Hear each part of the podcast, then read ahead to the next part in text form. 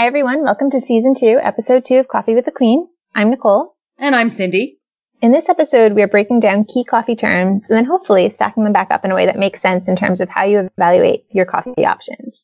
Then for our recipe of the month, Cindy is going to share her delicious soul and stomach warming beef stew in a coffee red wine sauce recipe. So it's perfect for these chilly winter days. As a first reminder, everything covered in today's podcast is available on our blog, coffeewiththequeen.com and accessible via links on our podcast site, coffeewiththequeen.podbean.com. So let's start. For those of you who are new to our podcast and are just beginning to explore the world of coffee, I'm going to give a very, very brief recap on coffee species and origin before moving into the main part of today's discussion. And this will be really brief, so if you're interested in learning anything more about coffee species or origin, please visit episodes one and episode six of Coffee with the Queen. So the two most basic coffee descriptors that see everywhere are bean species and what I'll refer to as beans in a bag origin or the origin composition of your chosen coffee. So this is going to be where the beans in our bag are coming from, right? What you're actually taking Yes. home when you buy coffee. Yes, like where those trees that made those beans in that bag actually grew. Got it. Um, Okay. So first up, species. Arabica and Robusta are the two primary species. Arabica beans are high quality beans harvested from coffee plants that have grown at high elevation, so generally 4,000 feet or greater above sea level, under a shade canopy. Robusta beans are lower quality beans harvested from coffee plants that grow at low elevations and in direct sunlight. That's all we're going to say about that. Our loyal listeners have heard too much about Robusta and Arabica. Well, absolutely. And we discussed it in last month's episode. So if you want a refresher, actually, I advise you, yeah, and other episodes. But if you want a refresher, just go back and listen to, uh, last month's episode. That's true. So next up would be the beans in the bag origin. And as Cindy just clarified, by beans in a bag origin, I'm referring to a coffee's physical growing location, starting with the coffee's designated single origin. So beans labeled single origin contain beans that originate from and reflect the characteristics, which would generally be size, shape, and taste, of a single region within a country. That said, the beans that create a single origin coffee may all be from a single lot, single farm, and or single grower, or from multiple crops, multiple farms, and or multiple growers. Now, if this is difficult to visualize, consider, I'm going to say this, and anyone who, you know, is perfectly able to visualize this, just like skip ahead 10 seconds. It's difficult to visualize, I would say to consider the place of origin, say Blue Mountain in Jamaica, which is a single mountain in Jamaica, as a residential neighborhood. And then within that neighborhood, there are different blocks, and each block holds one or multiple homes of varying plot sizes, so like any kind of suburban block. So in this scenario, the neighborhood represents the coffee's place of origin. The block represents the coffee's farm or estate. And so an estate is just a large farm with its own processing facilities.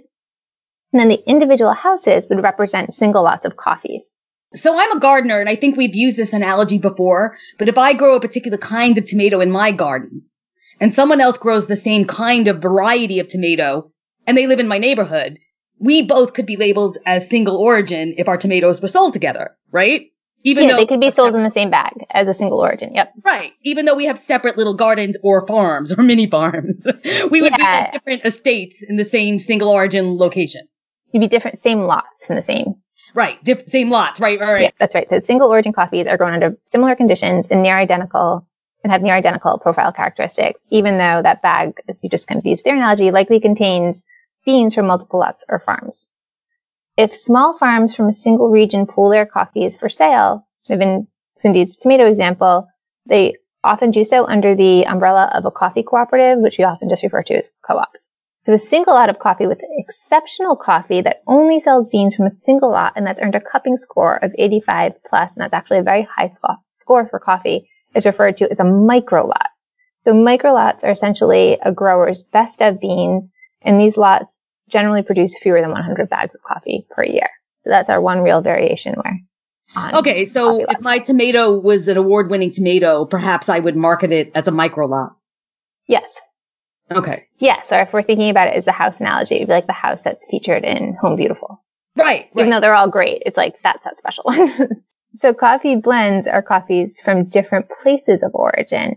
And so when you get a coffee blend, you could be mixing beans from the same country that had different growing areas. So say like Brazil is a very large country, so you could be mi- mixing two different beans from Brazil, but more likely you're mixing beans from different places of origin, such as beans from Africa, Colombia, and Sumatra, and blending them together and to create a unique coffee, something that can't really be created in nature. Yum, yes. Yeah. so, so that's the beauty of blends. So now that you guys can identify your type of beans and where they came from, we're going to move on to coffee flavor description, starting with the biggie, which isn't necessarily a flavor description, but it directly correlates to flavor. So, and that's acidity. So acidity is often difficult for people to understand. Yes. so, and acidity in coffee is a wonderful thing. I feel like people hear that coffee is acidic and they immediately think they're going to have heartburn. So right. hopefully today we can kind of break that mental connection because true like citrus fruit acidity and coffee acidity are not the same. The only thing they really have in common is that flavor and the sensation they leave in your mouth. Right. That, that like that closing zap. The, the yeah. zing. Yeah. So acidity in coffee produces a smooth, dry, sharp, pleasantly tart sensation or that zap that you're talking about at the tip of your tongue. Highly acidic coffees, which we often say have a clean close, tend to be sharp rather than textured. So when you taste them, it doesn't feel gritty or, you know, like there's layers. It's very sharp and clean. They tend to be dry versus wet and they don't leave a coating on your mouth or tongue. Generally, there's no aftertaste. It's very clean. In contrast, low acidity coffees tend to leave a slight chocolate or earthy residue on your mouth. So from here, we're going to bridge into the flavors associated with different acidity levels because as we'll see going through, acidity and flavor notes are very co- closely correlated, as is mouthfeel, but we'll talk about that in a minute. I'm with you. So, okay. We're going to start off with our highest acidity coffees and then move to our lowest acidity coffees. When we talk about high acidity coffees, those coffees generally have notes of citrus, berry, grape, florals, or fruits. And so if you imagine eating any of those things, like an orange, a grape, an apple, you probably have the memory of like a very clean, light feeling in your mouth, which would be the same feeling you'll have when you have these coffees. When we talk about citrus tones in coffee, citrus tones are incredibly subtle and they appear as a clean, dry feeling on the tongue, similar to the feeling you'd have after drinking some unsweetened lemon water, so just squeezing lemon into water and, and sipping it. Lemon citrus is the most delicate citrus, followed by orange, which tends to be a little bit sweeter, and then grapefruit, and finally mango.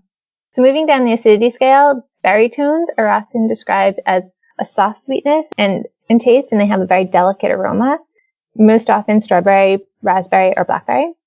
Berry notes tend to be very subtle and add just a touch of depth to lighter bodied coffees, but can also be very tart and occasionally have like a flavor or the scent of cranberry or boysenberry. Grape notes, which are very common in Africans, tend to possess a gentle tannin-like quality that you find in red wine, So it can be almost a touch tart. Like to me, it's a little bit tart, but however you interpret that sensation on your tongue of a red wine, that's what you'd look for in a coffee with strong grape notes. And then florals tend to be very delicate and soft in their aromatics and have very gentle notes such as rose, elderflower, lavender, or even eucalyptus. And then finally, our fruit notes. Fruit notes tend to be almost juicy. This is probably the lowest acidity of the high acidity flavor block would be these fruit notes, which I would say the most common is probably cantaloupe or apricot. So it's a very subtle sweetness that almost brings a little bit of juiciness to the coffee. Yeah, I would say apricot is a very, very good representation of this. Because when you mm. eat an apricot, it's got a slight, it's like more of a subtle juiciness. Yeah, so like if um, anyone who's very familiar with coffee, so Africans, they, they tend to be very high acidity coffees. They tend to have a lot of citrus, a lot of grape. If you sip an African, you know, the moment you swallow, it's like it's gone. And your mouth might feel almost a little puckeryish. Where Central American coffees tend to have more floral notes. They're slightly lower in acidity. They don't have as dry a close. Yeah, perfect, perfect, perfect uh, explanation. And generally higher acidity coffees which have all these beautiful citrus, floral, grape, etc. notes tend to be roasted on the lighter side, so either a light roast or a medium roast. And we'll go into how that leads to mouthfeel in a second. I just want to continue going through the acidity levels. So when we talk about moderate acidity and low acidity coffees, they're going to show stronger earth notes, nut notes, and chocolate notes. And you're probably going to sense or taste high acidity coffee in notes on the tip of your tongue. Moderate and low acidity notes will be present on the middle of the tongue and in the back of the tongue. So it's wherever your tongue's kind of tingling or you're feeling a sensation, that's where to look for these types of notes. And so nut tone coffees tend to be highly aromatic and create almost like a roasted nut scent when brewed. Most common nut tones are hazelnut, walnut, macadamia nut, and almond. And then earth notes, which are the most common in low acidity coffees, produce a real pungent mineral-like sensation ranging from grassy to walnut to like a gritty hummus. Earth notes are also often accompanied with upper spice notes. So when we say upper notes and base notes, upper notes are the notes that we're going to hit kind of on the upper part of the tongue, and then the base notes hit on the back part of the tongue. Those nut notes and those chocolatey notes. This is one of those uh, instances for me where the aroma is as strong as the taste. When I smell a coffee with nut notes or chocolatey notes, I can taste it before I drink it. Yeah, well, I mean, actually, with most coffees, I would say the aromatics are probably 90% of the taste, so that makes sense. Most cuppers cup, they'll start by smelling the coffee, so that, that definitely makes sense to me. Cool. It's not, it's not often, actually, Nicole, that I make sense, so I'm glad. I'm glad to hear that. you usually make sense. Well, like, maybe like 75% of the time. okay, so after acidity, and closely linked to acidity, is mouthfeel, which is also referred to as body. They're, they're the same thing. The mouthfeel describes how a coffee physically feels on your tongue and your mouth. So is it delicate? Is it heavy? Is it creamy? Is it good? You know, mouthfeel also encompasses texture, which can describe the textural quality of a coffee. So grainy, creamy. So light mouthfeel coffees are generally delicate and almost weightless on the tongue and leave no aftertaste or residue on the tongue or the the mouth. So for most of us, light mouthfeel coffees will have the same weight and texture as a sip of clear, crisp mineral water.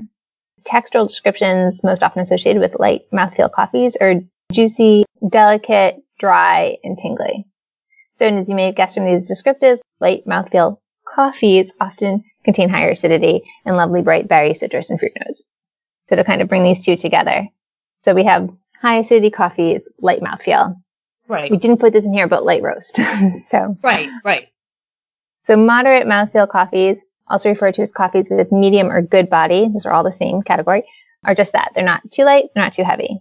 The majority of coffees available fall into this moderate mouthfeel category. For most of us, moderate mouthfeel coffees have the same weight and texture as a thicker, uh, I would say like a thicker fruit juice, almost like a peach or a nectarine juice. So it's heavier, you feel it on your tongue, and it is going to leave just a little bit of a residue after you swallow. Just minor. Pleasant, but minor.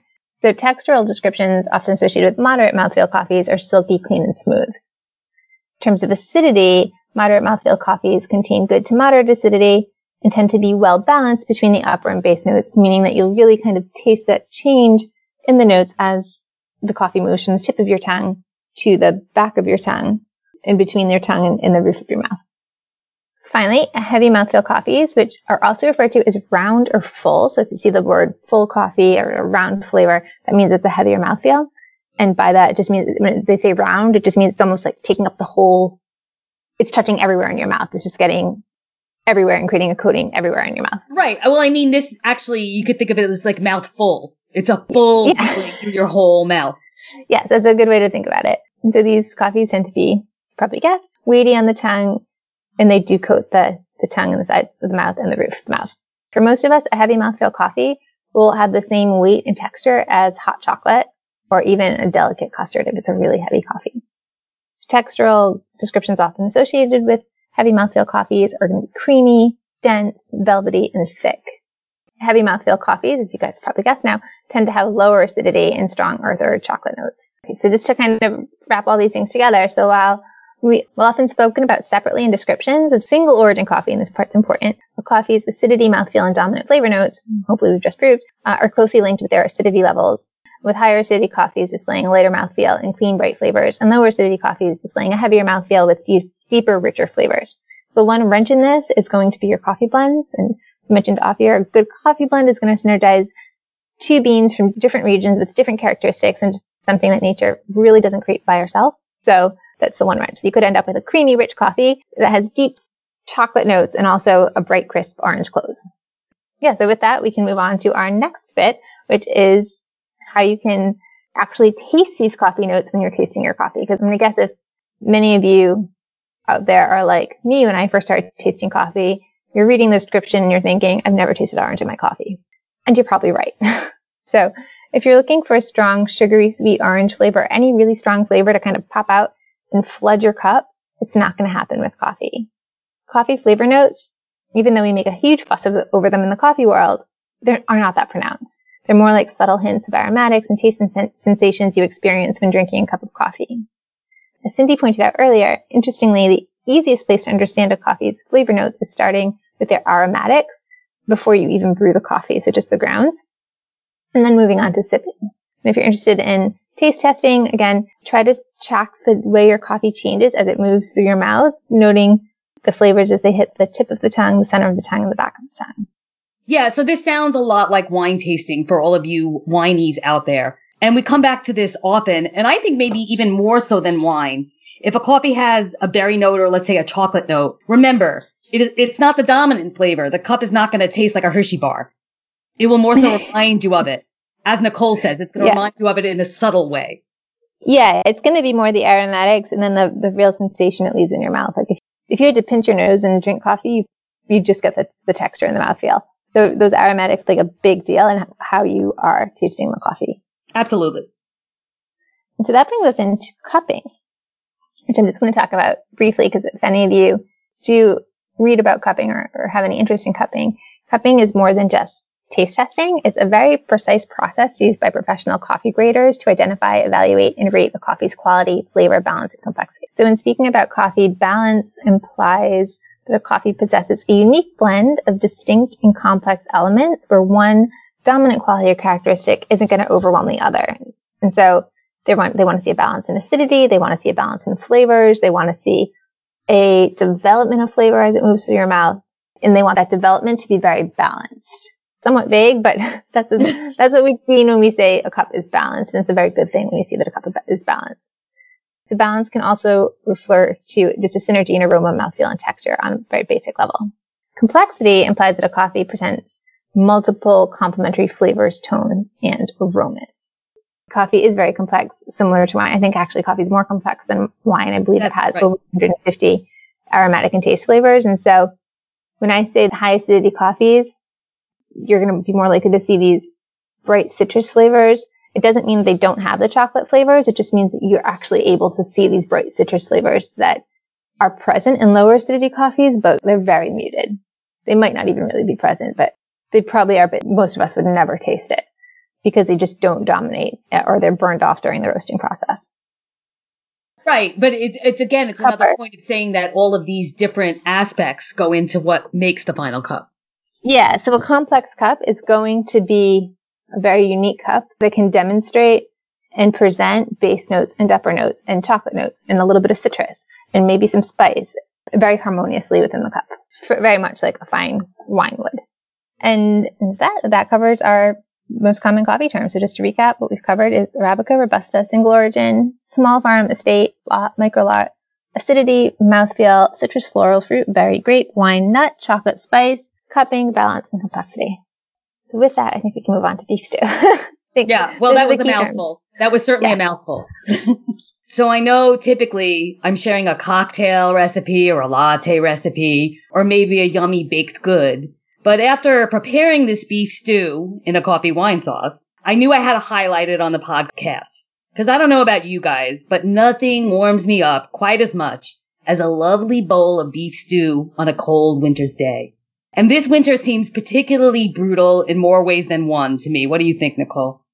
Well, I'm in a totally different region, so I'm actually not that bad, but it's really cold and I love beef stew when it's cold out. Like today it's very cold and snowy and I would yeah, definitely I mean, be happy I, with some beef stew. Yeah. but we I, had 60 degree weather last week, so that's why you're in a much colder place than me. Yeah, I think the winter to me it's it's been mentally brutal. So the beef stew is warming me up in more ways than one. It's warming up my heart as well as my body. Yes, I can see that. Yeah, and, and for me, just smelling the stew as it simmers on the stove top creates that feeling of warmth. And it will start me to relax. Even before I taste the stew, I'm relaxing. I mean, much like baking, the aroma alone brings a warmth and calmness into the house. So many people don't think of using coffee as a base liquid in their recipes, but it is truly a wonderful way to add different flavor notes to most. This particular recipe takes the traditional beef stew to that next level by including coffee. So I use an Italian roast, which I recommend, as the dark, smoky notes in the coffee really complement the spices, the savoriness, and the wine in the stew. But honestly, many types of coffee would work in this recipe, especially those having full-bodied wine notes, such as a Colombian Campesina. Anyway, back to the stew. While the preparation is a multi-step process, It is quite easy to make and most of the work is done in the long, slow simmer. So you just have to wait. What this does is allow the flavor notes of the stew to develop and deepen. As a matter of fact, this particular recipe is for a large pot full of stew, which is wonderful because it tastes even better and better each time you heat it up. This is truly a situation where the leftovers are even better than that first taste. The procedure is similar to many classic beef stew recipes. When I was developing it, I actually pulled a recipe out of my mom's stash and I tinkered with it to come up with the final version, which is recorded on the blog. I cannot recommend this one enough. It is by far my favorite savory recipe that I have developed for Coffee with the Queen. And as always, I'm including links to the recipe on the podcast site, or you can go directly to the blog to check it out.